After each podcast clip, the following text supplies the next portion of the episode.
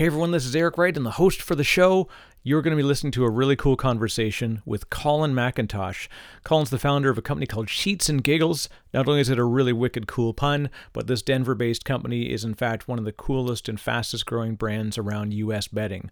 I know, that's crazy. You're thinking, what does this have to do with the Disco Posse podcast? It actually is an amazing founder story. It's a story about growth, how to scale. We're going to talk about crowdfunding and really what it takes to run a company that's based and founded in sustainability. This is for people, for products, and the earth. Really, really cool. So, great story. Enjoy the show.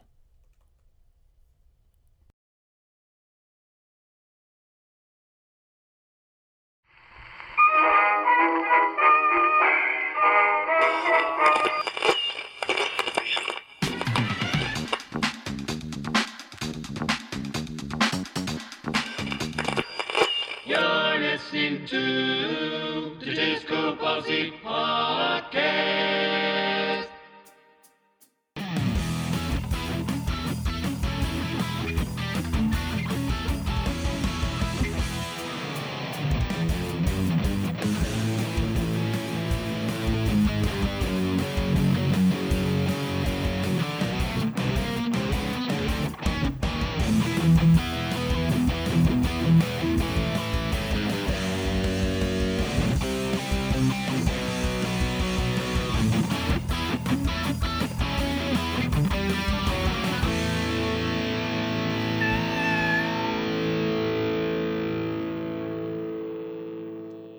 All right, and we're live. We're as, as live as you can get. Live to tape, live to video, live to whatever. No, not even live to anything. It's yeah, I used to say live to tape, but I don't think tape exists anymore. At least not in in, in this century.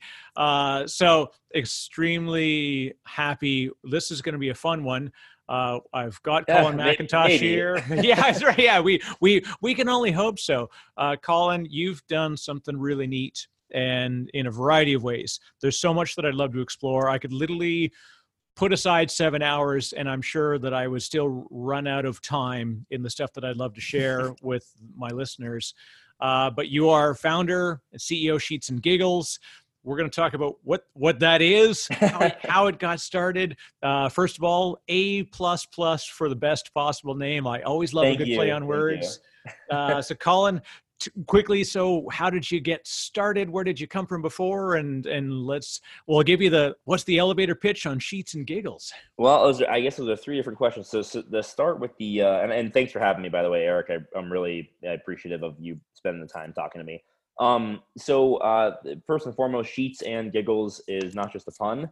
Um, it is an admittedly good pun, uh, but it is also the name of my bedding company. And so basically, we sell uh, bed sheets, duvet covers, pillowcases, comforters made not out of cotton, out of bamboo or polyester, but rather out of eucalyptus trees.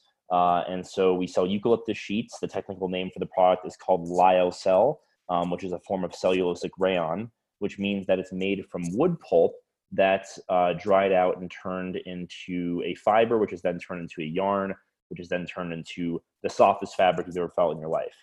And so we started the company in October 2017. We began shipping. It took us a whole year to get to the point where we were shipping in October 2018. Uh, so we've only been shipping for about a year and a half. And since then, uh, we've shipped tens of thousands of units. Um, we grew in 2019 3x from 2018, around 4x almost. Um, and we've, you know, we only sell on our website, sheetsgiggles.com, on Amazon. Um, and we have over 2,000 reviews now, 4.8 stars. Uh, really thrilled by the public reception to the brand, to the company. Um, and it's been a wild ride and, and it's been a pretty fast upswing. Um, and I just kind of find myself holding on for dear life. And uh, the beauty of the product itself, just to touch on that very briefly in the beginning so people understand about the eucalyptus lyocell, is that not only is it softer and more breathable than cotton, so it's the best fabric for hot sleepers, but it's also uh, going to be very sustainable. And so our sheets use up to 96% less water than cotton sheets, no insecticides, no pesticides, about 30% less energy. Um, and each sheet set estimated uh, saves about five years worth of the average person's drinking water compared to cotton sheets. So we've estimated that we've saved literally hundreds of thousands of years of drinking water in just such a short period of time. Um, and we're really excited to to turn that into millions of years, and we're excited to um, kind of show people that there's a really sustainable, amazing, high quality replacement to cotton bed sheets. Yeah, this is always the fun one. I've talked to a few different folks who've, you know, ta- come from different backgrounds as far as like how they chose their startup and the, the venture that they wanted to take on. Some of them almost happened like, oh, I was just solving this problem. And quite often, especially in, in software, and, and Right, right. that's an easy one, right? It's like, well, I had a problem, so I built a platform because I need to solve that problem. But choosing a physical implementation of something is always interesting because it there's way more skin in the game in getting it started versus you can just like I can build software. It's immediately super high margin, pretty Mhm, easy to mhm. kind of map costs to lifetime value of a customer. You got it. Yep. But you started building a physical thing which Yeah, has not sheets. just yeah it's not even just something like you're not going to oberlo and and like drop shipping stuff you're legitimately no, building no. it from ground up Yep. so did how how did the idea come to you i'm always curious on on that one You know, it's funny. I truth be told, I did actually look at Oberlo in the very beginning. Um, uh, but you know, it's just all cheap. No, uh, no offense to Oberlo, uh, interesting company, but it's just you know, it's a lot of cheap packaged goods from straight from China, and it's just not what you want to do if you want to actually build a brand and build build a company. So yeah, no, we we actually have partnerships with great contract manufacturers that bring everything to life for us, and um, you know, large volumes and uh, minimum order quantities, and it's really fantastic to um, build your own product and have it from the ground up be completely yours. Um, so in terms of like how he got started and the idea, um, I think you're exactly right in the sense of a lot of people, a lot of entrepreneurs, they're like, I have this problem. Um, let me build a solution. And they spend years of their life and hundreds of thousands or millions of dollars building this solution that's in their head. Um, and you know, they may find that when they finally release it to the market, the market says, uh, no thanks um, or more insidiously, the market says, "Yeah, you know, we we'd love to pay uh, for this product, but uh, we don't want to pay that price. We want to pay a price. that's that- right We want to pay a price that doesn't allow you to make a profitable margin." Um, and so it's super, uh, you know, I think difficult for a lot of people to do what I did, but uh, you know, in the sense of I built a business model that I felt was extremely uh, sustainable, profitable, scalable. Um, and I knew I wanted to do a sustainable good uh, because sustainability is a really huge issue for me. And so I kind of worked my way and backed my way into what sustainable product that, and, and truth be told, I said that doesn't require software engineers, doesn't require Bluetooth firmware, industrial design, tooling, plastics. Um, what product can I build that, and, and this is my exact business model, is a in a massive commodities market with zero brand differentiation or loyalty that is a highly fragmented marketplace that is no market leader that I have to chip away at their market share low switching costs so I can steal customers high repeat buy rates so that way I have a new chance every year to steal other companies customers. And that is largely traditionally physical retail play so I could bring it online with a direct to consumer model. Um, and I literally I wrote that down on a piece of paper like all these different things and I learned kind of what I wanted that model to look like from my past experiences. And uh, then I started doing research on different categories. I on this is the honest to God truth. I owned a bunch of domains. I'm a serial domain buyer, and I I I, I, As own, a- I, I had I had I have that fault. I also hello, my name is Eric, and I'm a serial domain buyer as well. Yeah, it's you know we, we need a we need a support group to be honest um Exactly. and uh and so yeah so i, I own sheetsgiggles.com uh because i thought it'd be a funny name for a bed sheets company way back when um and i thought does bedding fit my criteria and it fit it perfectly you know 12 billion dollar market highly fragmented no market leader uh, no loyalty. Every single brand in the space is like, this is the best cotton you've ever felt. And it's the white sheets with the white walls, the white comforter. There's always a French press coffee placed somewhere on the bed, which I think is a really bad place for a French press coffee. Um, Yes, and right. so their their marketing materials are all the same. It bores me to tears. And I realized, you know, how unsustainable cotton was, and you know, cotton by itself uses uh, per T-shirt about 2,500 liters of water, per bed sheet about 4,000 liters of water. Um, it uses as a crop about 16 to 24 percent of the world's insecticides just by itself as a crop.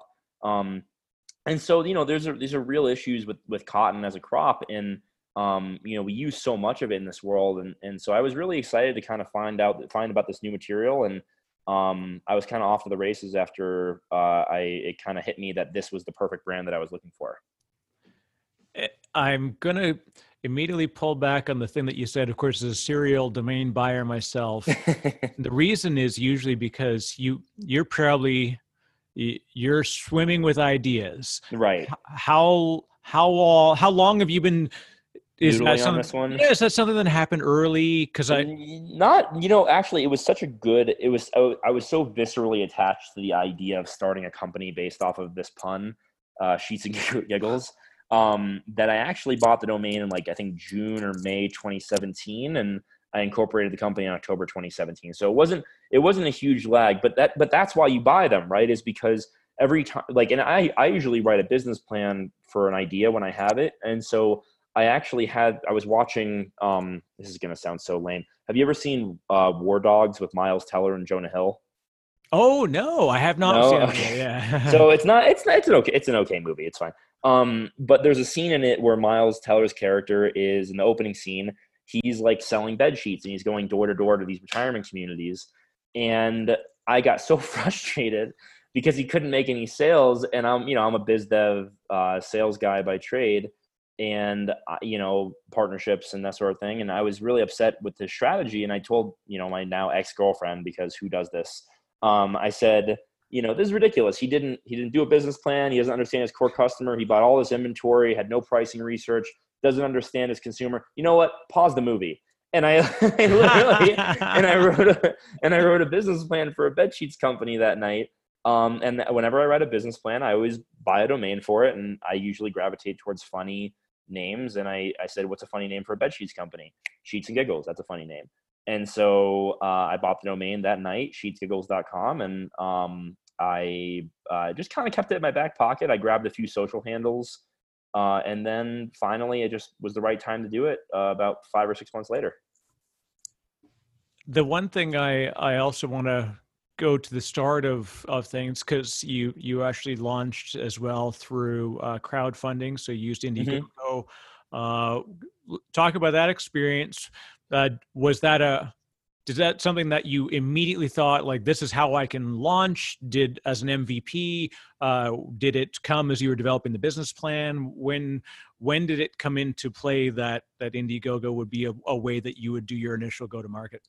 Um, so I, I, there it was interesting. There was uh there was basically a um there was basically a kind of diversion in terms of how you or I should say like a, there's a diverting path in terms of how you're going to found a company. There's different ways to fund it. And so for me, I just knew right off the bat that I wasn't going to uh, raise venture capital at least right away. My last company that I was a part of um, I wasn't the CEO. I, you know, I was just on the founding team we raised uh, millions of dollars and we're on that kind of boom or bust type of timeline and unfortunately ended up being a bust um, and we all got laid off at 1 p.m on a monday which was very emotionally difficult and so uh, i knew right away that i didn't want to get on the vc treadmill again i didn't want to uh, have to commit to doing you know uh, years and years of my life chasing a massive exit in order to get somebody a large multiple on their money um, and so I really, you know, I, and I also was acutely aware that I was starting a company based off a pun.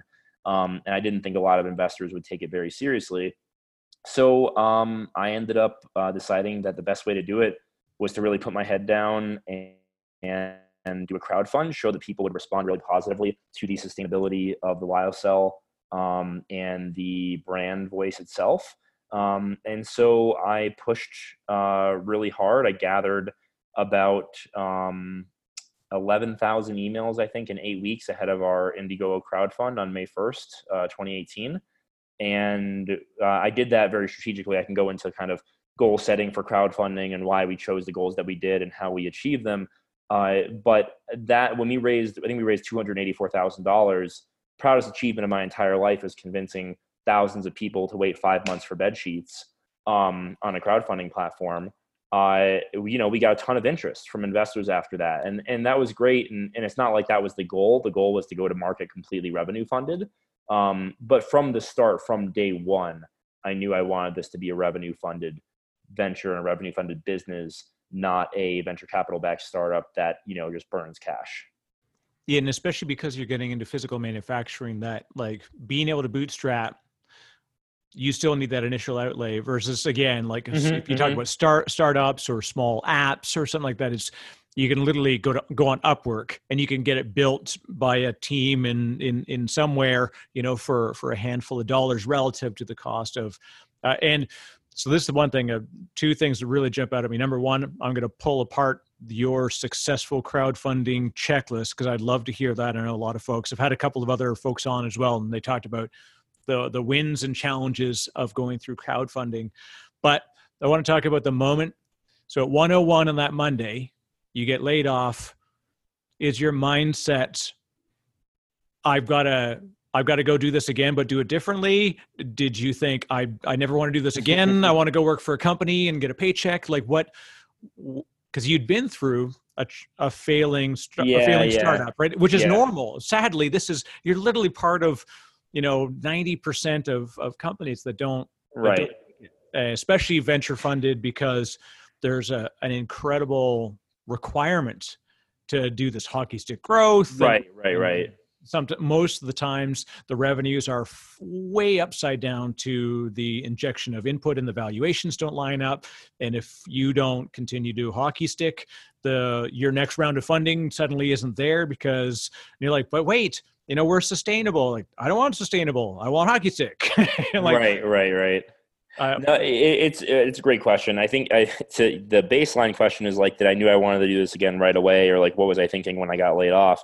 When I got laid off at 1 p.m. on a Monday from a company that I had, you know, I had written the original business plan for that company in 2013. I had watched it, um, you know, kind of incubate and be, go from my friend's idea to a you know Denver Startup Week winner to a TechStars company to you know then joining it and raising millions of dollars, going nationwide retail. Um, that you know that was I was really proud of that company, and uh, and so getting laid off at 1 p.m. on a Monday was extremely emotionally draining. I the first thing we did, to be completely honest, I had to I had to wrap up three years worth of partnerships in three hours, which which sucked. Um, but then at 4 p.m. we all left the office and uh, I we, we went next door to the bar and got pretty tanked to be totally totally to be totally honest. So you know that was kind of the kind of the the first thing that we did. Um, and then that night, the uh, you know the the Marlins were in town. I'm I'm from South Florida. The, I'm a Marlins fan, unfortunately. Um, and they were in town to play the Rockies, and me and a few of my ex coworkers went to uh, the game. And uh, I was sitting there. We were drinking beers, and I and there's probably about ten of us. And I just kept telling them. I kept telling them like, I got this idea that I've had for a few months about this bedding company. It's called Sheets and Giggles, and and I kept telling them about it, and they thought I was nuts. Um, and and I probably well, I probably lost my mind a little bit to be honest when I started this company. Um, but you know the the the considerations were I'm gonna do one of two things. I'm going to go back. I moved to Denver from Seattle for my last company, so I, I had a great life in Seattle. I love living out there. I love my friends out there. Um, and I thought, okay, I'm going to move back to Seattle. I'm going to go work for Amazon.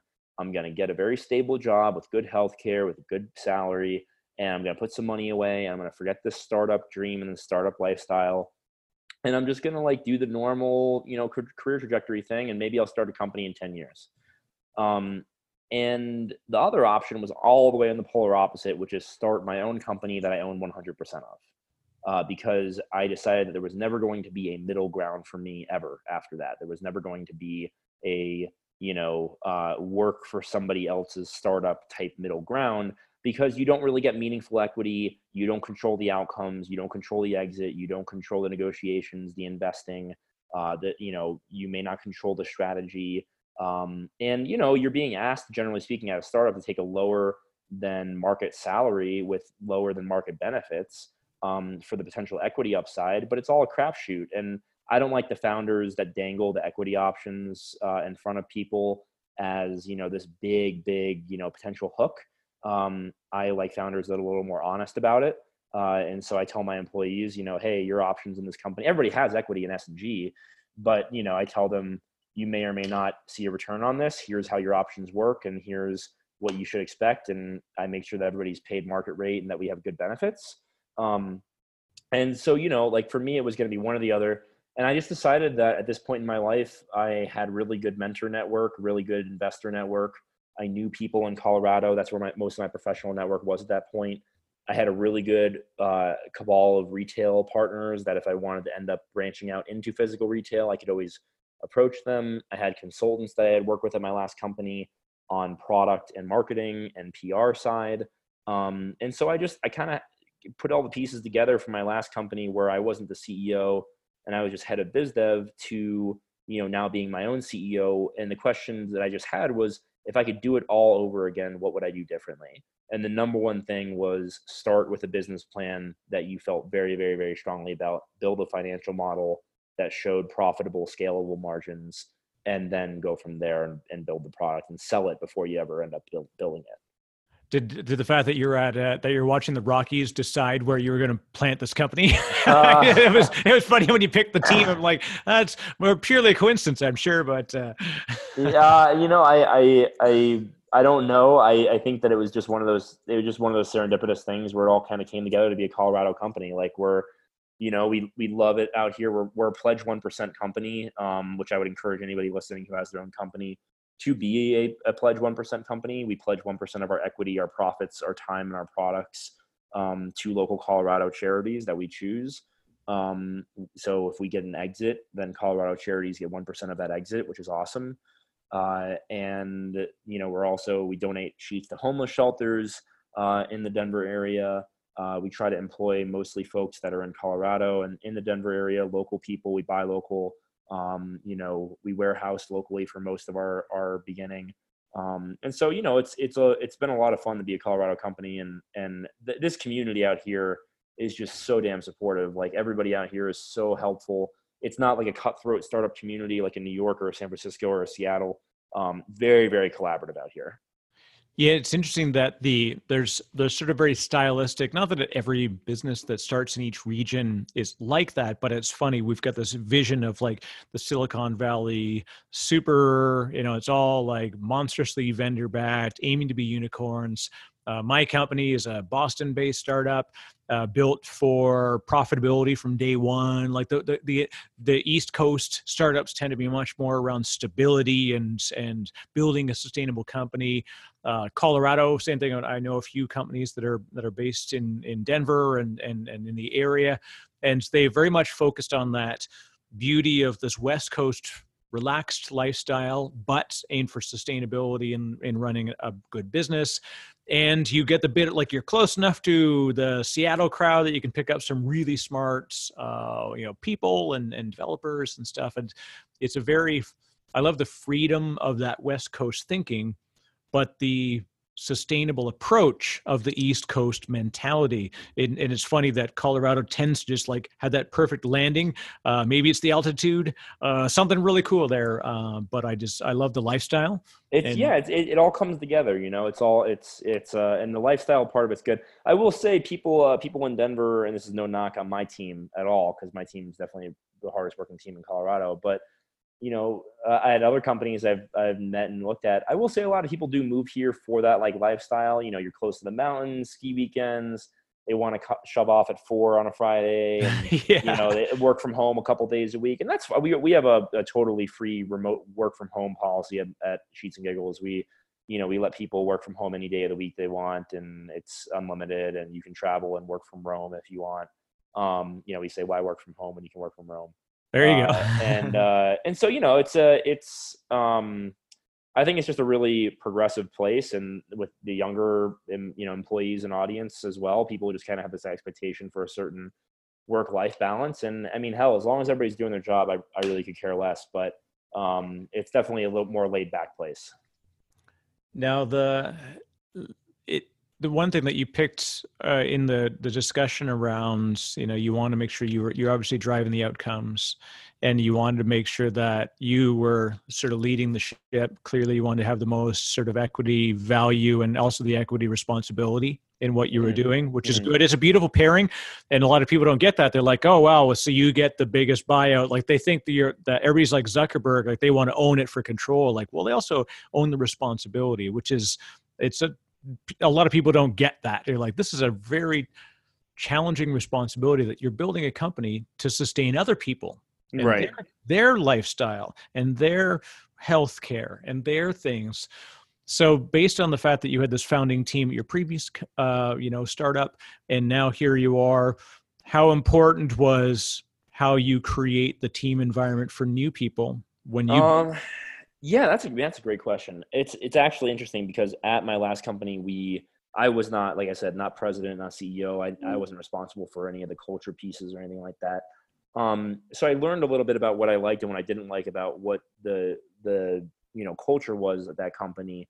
Um, I will say that one of my weaknesses as a CEO, I think, is that organizational piece around now that I'm responsible for other human beings working 40 or 50 hours a week on my idea and my company, um, I don't, I, I haven't done a very good job, I think, of transitioning into that more managerial, um, you know, deliberator, uh, you know, assigner type of CEO. I'm still much more of a hands-on CEO. I drive a lot of value, at least I try to.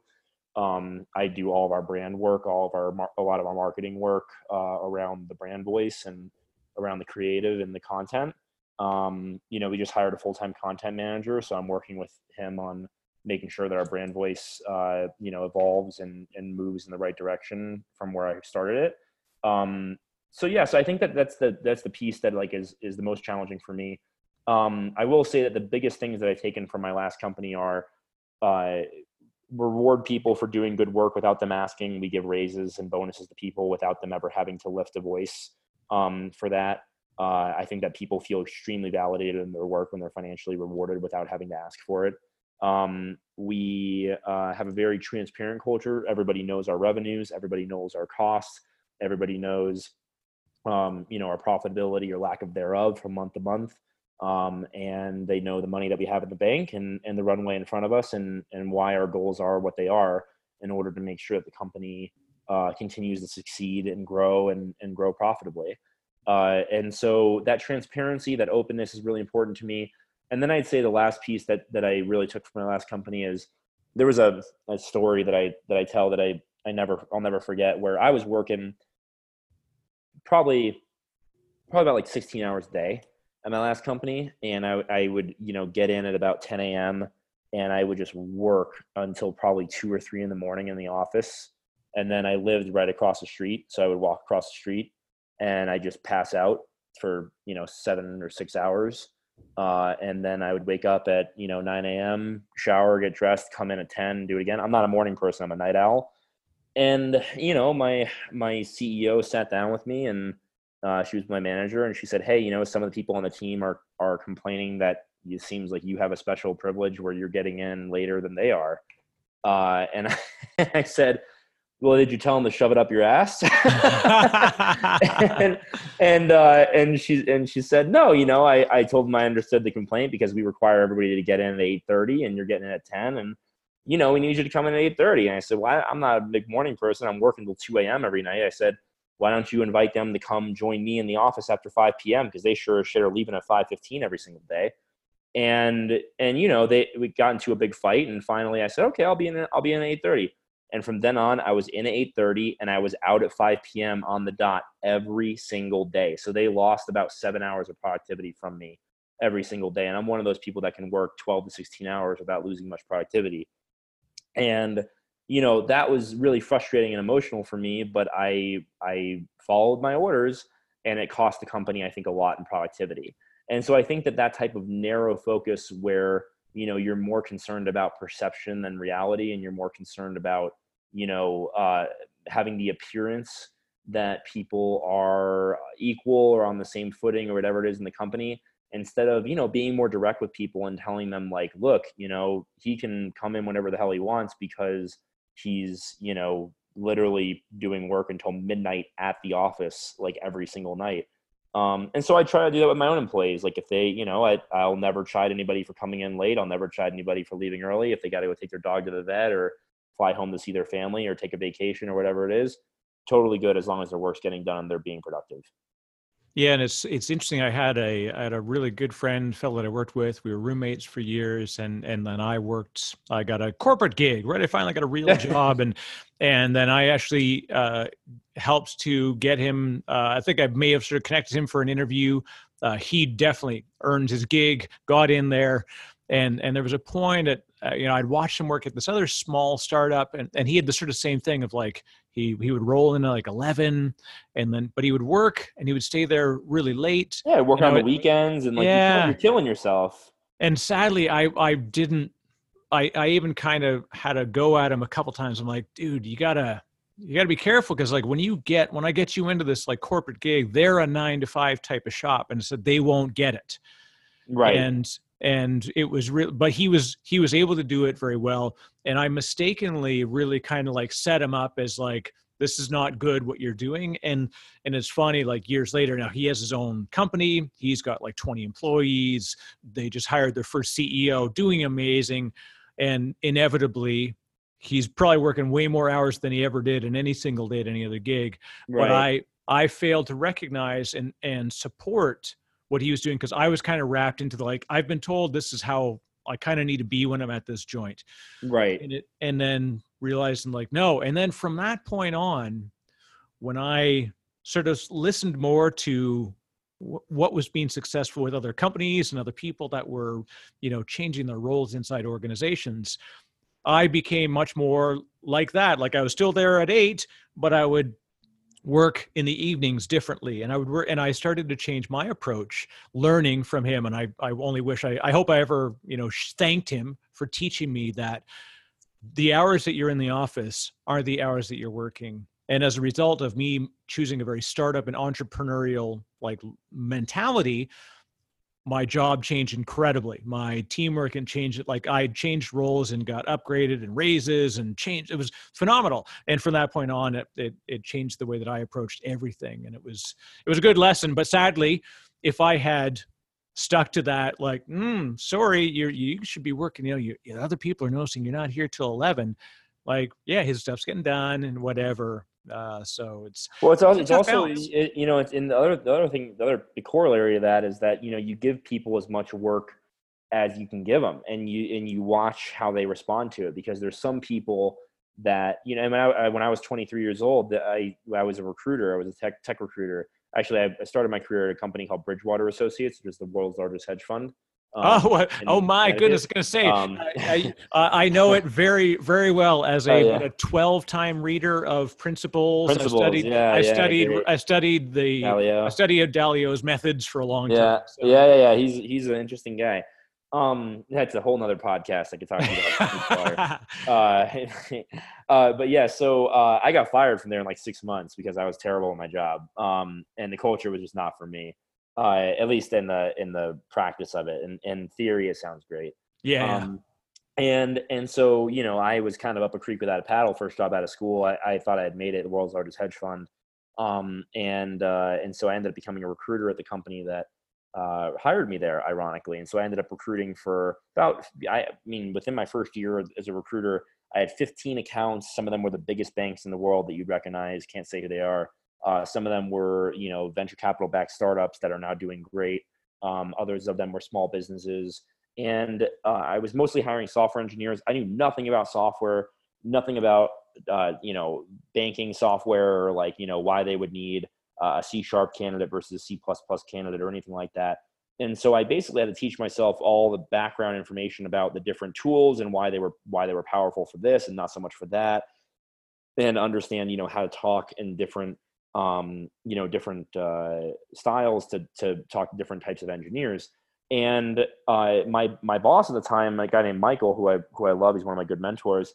He didn't see a 23 year old kid who had never done recruiting and who had gotten fired from his first job in six months. He you know he saw someone who was really hungry to prove themselves and who was upset at how the first job went and had you know the at least the ability and the work ethic to um, you know apply himself and become a good recruiter and within six months i was managing five other people at the recruiting firm i had 15 clients that i was all the direct account manager for and i was hiring multiple software engineers every single month um, and it was you know not because i was blanket emailing a thousand people at a time on linkedin but because I was taking calls from candidates at midnight and because I was sourcing people on LinkedIn at 2 a.m. and I was sending them messages at 4 a.m., knowing that it would be the first thing in their inbox when they woke up in the morning. Um, and I was like, I was doing all these things that were just like insane. My my colleagues would call me the re- recruiting vampire, was what they. they would, they'd have so many emails in their inbox when they woke up from me, and you know, I wasn't doing it to impress anybody. I was doing it to make sure I was successful at my second job. And you know, I ended up catching the eye of one of my clients, and that was the first startup that ever hired me. Was they said, "Hey, we've got this biz dev role. We love working with you, and we think you'd be great in the biz dev role. Uh, do you want to leave recruiting and come work for us in Seattle?" And so I moved from Connecticut to Seattle in 2014 for that position. And, you know, that was, that was, I think, a big momentous change in my career and life trajectory was um, applying myself in a role that is now no longer super relevant for what I do. Although as a CEO, the fact that I've got hiring experience and recruiting experience is super crucial. But it's also the fact of like the amount of work that was given to me as a 23 year old with no discernible skills and was told to me to just figure it out like people will respond in different ways to that. Some people will shut down and they'll say, you know, I don't know what I'm doing and I need help. And and that's just fine. It's not a bad thing. And uh, and then other people will just respond and go into a different mode. And and that's what I love to see from my coworkers and my employees is like who's actually um, responding positively to being overworked and who is actively, you know, uh, complaining about being overworked. And luckily, it's mostly the former. Yeah, well, you have a choice, right? It's you you can avoid the situation or you it's it's how you deal with it. It's like you're you can't avoid conflict. You can you can choose the way in which you deal with it. And it's funny, I had a recent situation where somebody had had difficulty at, at an organization I was at, and and I said, hey, you know, I can understand why. You know, got really got a sort of a tough bit of a browbeating in front of like ten people in the room, and it was a whole it was a tough thing to watch, right? And and it right. was I I th- as it's going on, I'm thinking of a thousand ways it could have been dealt with better and why it shouldn't have happened in that way, but it did. And it was funny talking with somebody, and I said. I can understand, you know, I haven't been in that position. And the fellow that I worked with, he's like, dude you, have been. It's it's a matter of how you chose to deal with it that changed your outlook. And i was like oh. And then you look back in your mind you're like oh boy yeah i do remember having difficult situations was given complete freedom and thus complete responsibility. And and i made a choice in how i dealt with it. So it's good that yeah 23 you can get people just drop it on you and uh, in a way it's a it's a lot of a test. And building your your your team as well as you build s&g it's about look, I'm going to give you a lot of responsibility. I'm assuming that you effectively treat them like you would want to be treated, and then you watch how they react. You support them in, in how they need to, and right. And and and you know, I'm not trying to kill anybody with overwork. It's more of you know, I I think that like there's no risk to giving people more work than they can handle. The only risk is that you have to hire somebody else the right. you know the the downside is uh, of idle time much much much outweighs the downside of somebody feeling a little bit stretched too thin and you know and then you tell people like hey when you feel like you're stretched way too thin you got to let me know and we'll hire somebody else. But i love people that like just will be so comfortable with a to-do list of a thousand things and you know have the the autonomy and the gumption to really take it on themselves. Those are the type of people that i want to work with um, and people that are comfortable with ambiguity people that are goal oriented i think that that's you know to, to pivot into like one of Bridgewater's core principles of task orientation versus goal orientation. So many people have goal task confusion. And right. I think that that's the thing that killed me the most about my my last company again not to speak ill of anybody I work with. I loved all my coworkers, but we had such task goal confusion sometimes where people would get so attached to a certain way of doing things or a certain feature or a certain you know uh, uh, you know strategy or whatever it was and for me, my whole thing was look, the goal is to make X million dollars of revenue this year. It's completely irrelevant how we achieve that goal. Those are all just tasks. So, you know, if you want to tell me halfway through, you know, training 100 stores that actually my time is better spent hiring 10 interns and then training them and having them go out and train 10 stores, I'm not going to get emotionally attached to the fact that I've got this sunk cost in the 50 stores that I've already trained and I'm going to need to, you know, spend the time on this new version of it. I'm not just going to keep chugging along. I'm going to say, hey, that makes sense. Let me go do that. Or if one feature doesn't make sense for our audience and another feature ends up building us into a new channel, into a new audience, and opening up a new line of business, um, then maybe we should build that feature even though it's not part of our core feature set or whatever it is and it's and it's something slightly different and so i think that that's also a thing that really drives me crazy with people is task goal confusion and so i've really tried to you know really beat it into to my coworkers at S&G that you know the goal is to build a successful um, long-term uh, company that lasts a long time that makes you know many many and thousands of people happy. Um, and however we do that is completely irrelevant. Like we can pivot into a new category tomorrow and i'd be happy with it if it achieved our goal better. Um, you know I, and and there's obviously limits to that like re- there's realistic limits to that um, but you know, we we were gonna move forward with um, you know some new product lines this year, for example, and we had spun up a few different manufacturing partners around those lines. And you know, about a month ago, I decided, you know what, it's actually not the best decision for us to to pivot into these new product lines this quickly because we've got too small of a team. We're to split focus too much. Let's go ahead and and bring it back and really focus on our core products and make sure that we're really excelling in this in this you know specific space. Um, and I what I loved about it is that I didn't get one peep from my team about the work that they had already done in that other direction, about the thing, the content and the manufacturing relationships and the you know customer service prep and all the other things that we had done. Instead, they said, you know what, that actually makes sense. Um, we like the focus. Let's let's pull back and do this. And I love that because it was completely unemotional even though it could have been really ugly in terms of like, well, you know, you wasted all this time going in this other direction, yada yada yada. That's not a productive conversation. Yes, it's a it's the interesting challenge of choosing it as sort of like a stoic approach to it. It's like don't get attached to the to the task, but to the goal, and and the goal is the company goal, and the right, company exactly, goal is to exactly. create sustainable a sustainable business using sustainable products and sustainable approaches and spreading yourself too thin not sustainable. You, you, you, you, you know, if you go back to the core vision, it, it plays out that way. Exactly. But speaking of tasks, I, I don't mean to pull you into a task thing. I don't mean to, to give a, an immediate Indiegogo lesson, but I'd no, love to no. hear your, you talked about the email list. And so people who are about to start up and they say, Hey, I've got an idea for a product. I'm going to go, I'm, I'm firing up my Kickstarter tonight. And first thing is like, no, no, no, no it before oh you're God. ready to launch you have this huge runway. What were some of the steps that you had that made it so that when you launched you were actually ready to go? So i think i think you're going to want to bookmark this minute and tell, tell, tell tell people to skip all the other fluff and, and nonsense because this is my favorite thing to talk about. Um, but so basically uh, you're exactly right. Everybody and their mother uh, thinks that they're going to do a kickstarter they're going to put it online this is such a great idea. It's so obvious. Like, why has nobody done this before? We're gonna make a million dollars. I've seen people make million dollars on Kickstarter. Like, let's go, let's go do this. Um, and then eight eight thousand other project, projects launched that day. Nobody ever sees your project. You make thirty five dollars. Your friends and family didn't buy it, uh, and even if they did, I mean, what are you gonna have? Like 50 friends and family maximum spend $100 each for $5,000. Like you can't start a company like that.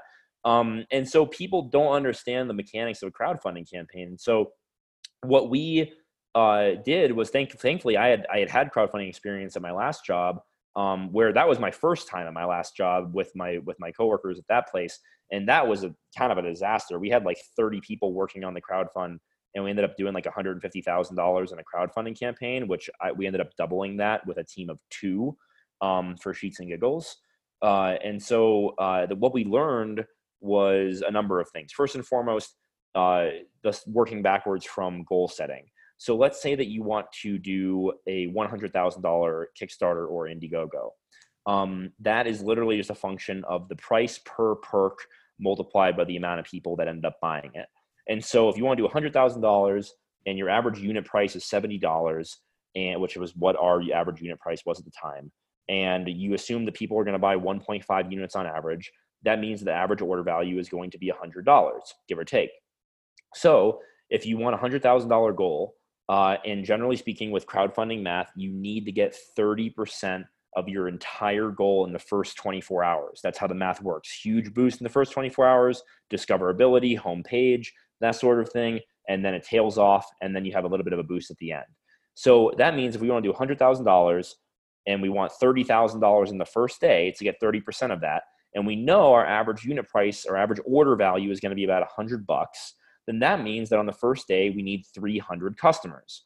And we know that for a crowdfunding campaign, almost all of your day one customers are going to come from your email list and then people discovering you organically on Kickstarter.com or Indiegogo.com. And so I didn't want to leave anything to chance. I said, I'm going to assume that nobody discovers us on those websites. So if we want 300 customers on day one, an email list reasonably converts at about 3%, 2% if you're doing a bad job, 4% if you're doing a good job, and then 1% if you're terrible, 5% if you're amazing. And so I said, so if we want 300 customers day one, that means we need 10,000 emails of interested qualified leads, period, end of story, blinders on. That's what we're going to go get. And so starting in February 2018, January, we spent a lot of time building the site and the logos and the, and the visuals and that sort of thing. February, we did our photo shoot. Uh, and then starting in late February, we put up a really simple landing page with a company called Kickoff Labs, super cheap. Uh, we had a Shopify store set up to link to it, Google Analytics so we could track everything. And we literally ran a few hundred dollars worth of Facebook ads to see how many emails we could gather out of a thousand visitors and what you know type of percentage email capture we would get what our cost per lead was. And once you got your cost per lead you can work backwards to your cost of acquisition at a 3% conversion rate. And so we ended up gathering emails in that first week at a 38% clip which is absolutely crazy for a consumer company. Um, anything over 10% is good anything over 20% is kind of unheard of. Um, and so we ended up uh, over the course of eight weeks captured 11000 emails at like a 46% conversion rate um, optimized all of our landing pages, did a bunch of A/B testing and improvements, and uh, we ended up spending less than ten thousand dollars to get those leads, which was great. Uh, and then day one, sure enough, our email list we we had prepped them a couple weeks ahead of time, given them a couple teasers, and then day one we pushed it live. We got our first orders before we ever before we ever sent it live because we had people refreshing the page waiting on it. Um, nice. it was great. It was amazing. And then we ended up converting our email list day one. Sure enough, at about four percent.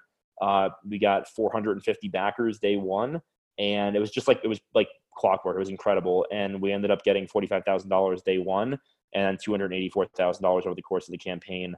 Um, so a slightly higher multiple than that like 30% type of take um, because we had some press boosts.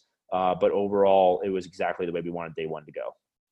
It's uh, and the funny thing is, like the the percentages work out, and the numbers are there, and these are these are core lessons that it, and the more you you go through this with people who've started these ideas and companies and do email lists and everything you always want to tell them like these numbers work fundamentally and like you said if you do 5% on an email conversion. It's like, holy heck, what did you do? That's awesome. And you're like, most people look at you, wait, what? I mean 95 people didn't even open it? right, or right. or whatever. You're like, no, no, no.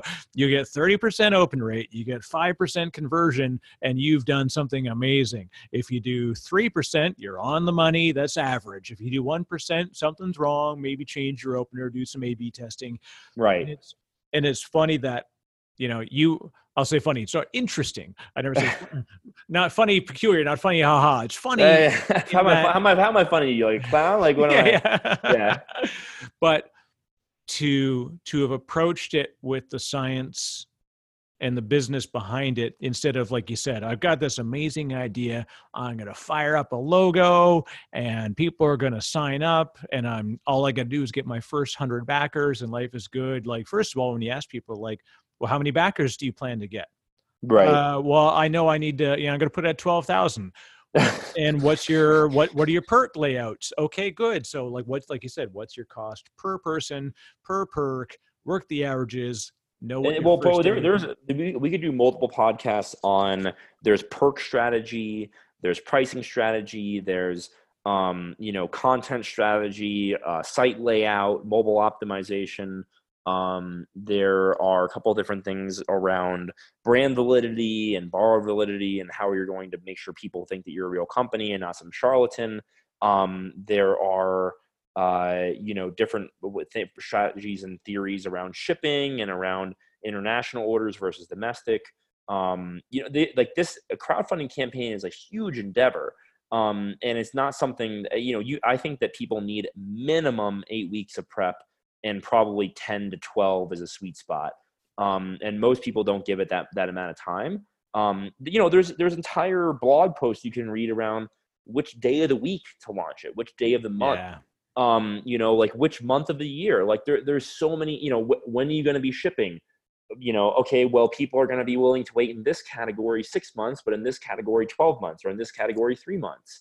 Like there, so there's there's so much that goes into a crowdfunding campaign, and you know, I I, think that. Uh, there's people that really excel at it. My one of my good buddies, I'll give him a shout out. His name's Tommy. He's the CEO of a company called Secret Hitler. Um, not sure if you ever played that board game, uh, but they did a million dollar plus Kickstarter, and he, you know, he does board games on Kickstarter for a living. That's he loves it. Like, and he and he makes new board games all the time. Um, and uh, Secret Hitler is probably the most famous one. Uh, and so, you know, he and I we collaborated a little bit on this in the sense of he gave me some feedback uh, a couple nights before we went live about our page structure and layout and that sort of thing. But you know, it's it's it's everything is so so crucial when it comes to that conversion rate. Um, and we ended up converting on Indiegogo about three times the average Indiegogo campaign uh, in terms of the conversion rate. And so I was really really proud to see that, and I think that that that was one of the reasons we knew we were onto something. Now the I, I always I always love to do sort of the closing. I would ask you, you know, top books you've read, uh, you know, all sorts of sort of lightning round things. But uh, one of the things I, I like to ask, and it's totally stolen, it's like a Tim Ferriss question or something, is uh, what what's the worst thing that's happened to you that you're most thankful for? And I'm going to say that one one o'clock that Monday was probably pretty close on the list, but uh, what else prepared you for? What you knew to be your future successes, whether you felt it at that time or not? Um, oh man, I guess worst things happen to me, not in the context of the business. Um, that help that I'm thankful for is uh, I think uh, when I was 24, 25, living in Seattle, I had a uh, a four year, five year relationship end. Um, and at the time, it was you know it was fairly devastating. Um, and I remember I, I flew to Florida uh, for I think holidays that year, and I you know I met up with my my ex. We had only been broken up for a couple months, and uh, I basically told her that uh, uh, I you know I wanted to get back together and I wanted to move to Florida and be with my family and get a job at. Uh, my big plan was to get a job at Citrix in Fort Lauderdale. Nice. Um, yeah, Jesus um and uh and she said no. And you know we're still good friends to this day and we and we stay in touch. And i am so freaking glad she said no um because if she i was devastated at the time. I was like i was like just beside myself. Um but you know now uh looking back that was such a formative important moment for me because it forced me to stay in seattle finish some unfinished business put a chip on my shoulder. I said, okay, well, if I'm going to go through this heartbreak, then I'm going to make it worthwhile. Because, you know, the original breakup was so that way we could focus on our career goals. She got into dental school. I had my startup career. And so, you know, I ended up taking the chance, moving to Denver for this other company, going through Techstars, taking my salary was like $1,600 a month when I started, learning a, a huge, huge amount. Um, and then eventually directly led into me founding my own company and and being where I am now, um, which is still far away from what I would consider a you know quote unquote success, but it, it's it's definitely a dramatically different path than I would have taken if she had simply said, you know what, yeah, like let's let's get back together, which was a you know it was a it was a very I think close coin flip between one of those two directions, um, and uh, so yeah, definitely one of those things that that uh, super life changing in retrospect. It and I love the, the sixteen hundred dollars a month. I, I always love when you tell people like I work for I work for a startup and they're like, wow, it must be that was before like, that was before taxes. That was I know. yeah, like, you must be must be living the dream. Like, oh yeah, living the dream. You're like, no, no, you don't understand. Like, equity is worthless. Man, I work. I worked. An exit. I worked. I worked on S and G without a paycheck for 15 months. I started in October 2017 and I was on Cobra for 18 months. Cobra sucks, by the way. I go on a tirade. going on, just going on a tirade about the healthcare system in this country. But uh, but um, you know, I was on Cobra for 18 months. I didn't take a paycheck for 15 months. and uh, I started paying myself in February 2018. So that was that was really special when I when I finally got to do that. There's uh, a persistence that you've taught yourself that most people could could take lessons on and uh, yeah truthfully like i said at the start colin I, I could literally talk all day to you as somebody who's dabbled with the i'm i'm preparing for a kickstarter campaign and i'm doing i'm taking the advice you you gave uh, uh, amongst others that i've gotten which is i'm ready to go now which means i'm actually going to launch in six to seven months because Well, I, I yeah, there's, there's a lot yeah. to do and you know these are lessons that i hope the people listen to what we just said and and you know literally have, could have a notepad beside them uh, whether it's in the startup whether it's in the relationship whether it's you know whatever they want to do next So I'm These really actually lessons funny enough, I'm actually writing a white paper. Not a white paper. It's probably going to be five pages um, about like the whole entire front to back crowdfunding strategy um, and all the common mistakes and and different kind of kind of strategies that we discussed about. Everything from how do you set your original goal to pricing strategy to content to uh, customer engagement and um, you know uh, preparation and execution and then delivery? And so i'm going to be writing i'm about to start that um, so i'd love to share it with you and get your feedback on it uh, when it's done in probably a, a few weeks or a month nice we should start a, uh crowdfunding campaign to uh, fund that yeah yeah i don't know i don't know when i'm going to find the time to do it but it's one of my new year's it's one of my new year's resolutions because i keep getting people asking me for crowdfunding advice and i give it to them freely but it's not scalable to have like the one-on-one conversations so i wanted to just get it all out on paper and, and share it uh, with the world Yeah, well, you've you've got a you've got a lot of profound lessons that you've you've sunken into a young soul. Uh, eh, you've you're you're the you've you've you've done a lot, and and Colin for that. Thank you for sharing the time with me today. Uh, for folks that want to get a hold of you, want to learn more about you with Sheets and Giggles and and the rest of your story. Uh, what's the best place to send people if they wanted to get out and get in touch with you? I'm I'm easy to find. I chose I chose a brand name and Sheets and Giggles that is uh, the easiest thing possible for SEO. So if you uh, if you look for Colin uh, Sheets and Giggles, you'll find me Colin McIntosh. Uh, I'm on LinkedIn. I can't promise I'll answer emails. I've got 2,500 on red right now. Uh, um, but uh, you know, I'm happy to lend advice whenever I have free time. Um, and uh, yeah, sheetsgiggles.com is the website. We're on Amazon as well. I think we've got 300 plus reviews on Amazon now, four and a half stars. If anybody's looking for some bed sheets, uh, Sheets and Giggles, Eucalyptus bed sheets, would love for you to uh, try them out yourself. And if I can ever be helpful to anybody in the audience, uh, feel free to reach out on LinkedIn or, or via email. Well, hopefully you'll be uh, among my first set of sponsors. I'd be happy to evangelize be the brand, man. It's uh, uh, and again, I appreciate what you're doing. That uh, sustainability is obviously it's it's a, a profound benefit. Um, the fact that you're giving back. Uh, we didn't even get into Good Business Colorado. Well, oh, I mean, we yeah, there's that's a ton I- more. quick uh, plug if you don't mind quick Yeah, plug yeah. on um we just uh last month um the australian wildfires really really bad for koalas. We just we donated um about 20 grand to uh, the world wildlife fund. There's a lot of really great organizations in australia. We don't we don't harvest our eucalyptus trees from australia. We have them on biodiverse farms in in india and south africa and a few other countries. Um, but you know uh, in terms of what's actually happening in australia right now um, definitely near and dear to our hearts, just from an environmental perspective um, and from a you know uh, ecological impact perspective. A lot of animals. Um, I think last check was like something like half a billion animals have, have died in the fires. Um, and so World Wildlife Fund, uh, really awesome charity. We've donated I think seventeen thousand dollars is the final tally um, through our community, and and so we'd love uh, if anybody else in the audience was to contribute. Um, you know, definitely consider throwing in twenty bucks or or fifty bucks or something um, and I, I think 50 bucks is the cost that it takes to save a koala. Um, so you can make a really tangible difference.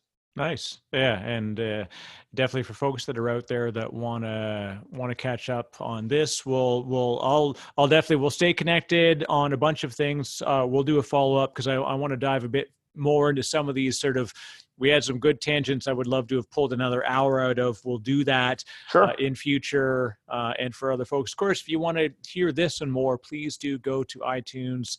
Uh, give us a rating. Uh, stars are always welcome, especially if they're five at a time. Uh, if you if you love it, great. If you don't, send us an email. You can always reach me. I'm at Disco Posse on Twitter. Uh, easy to my DMs are open. Always good to get feedback. And for folks, again, follow the story of Colin uh, Sheets and Giggles. We'll have lots of links in the show notes and uh, look forward to uh, getting a chance to chat again soon. Awesome. Thanks so much for having me. This was really fun. Hey, everybody, it's starting again. Grab a cup of Joe and get your friends. Put on your head.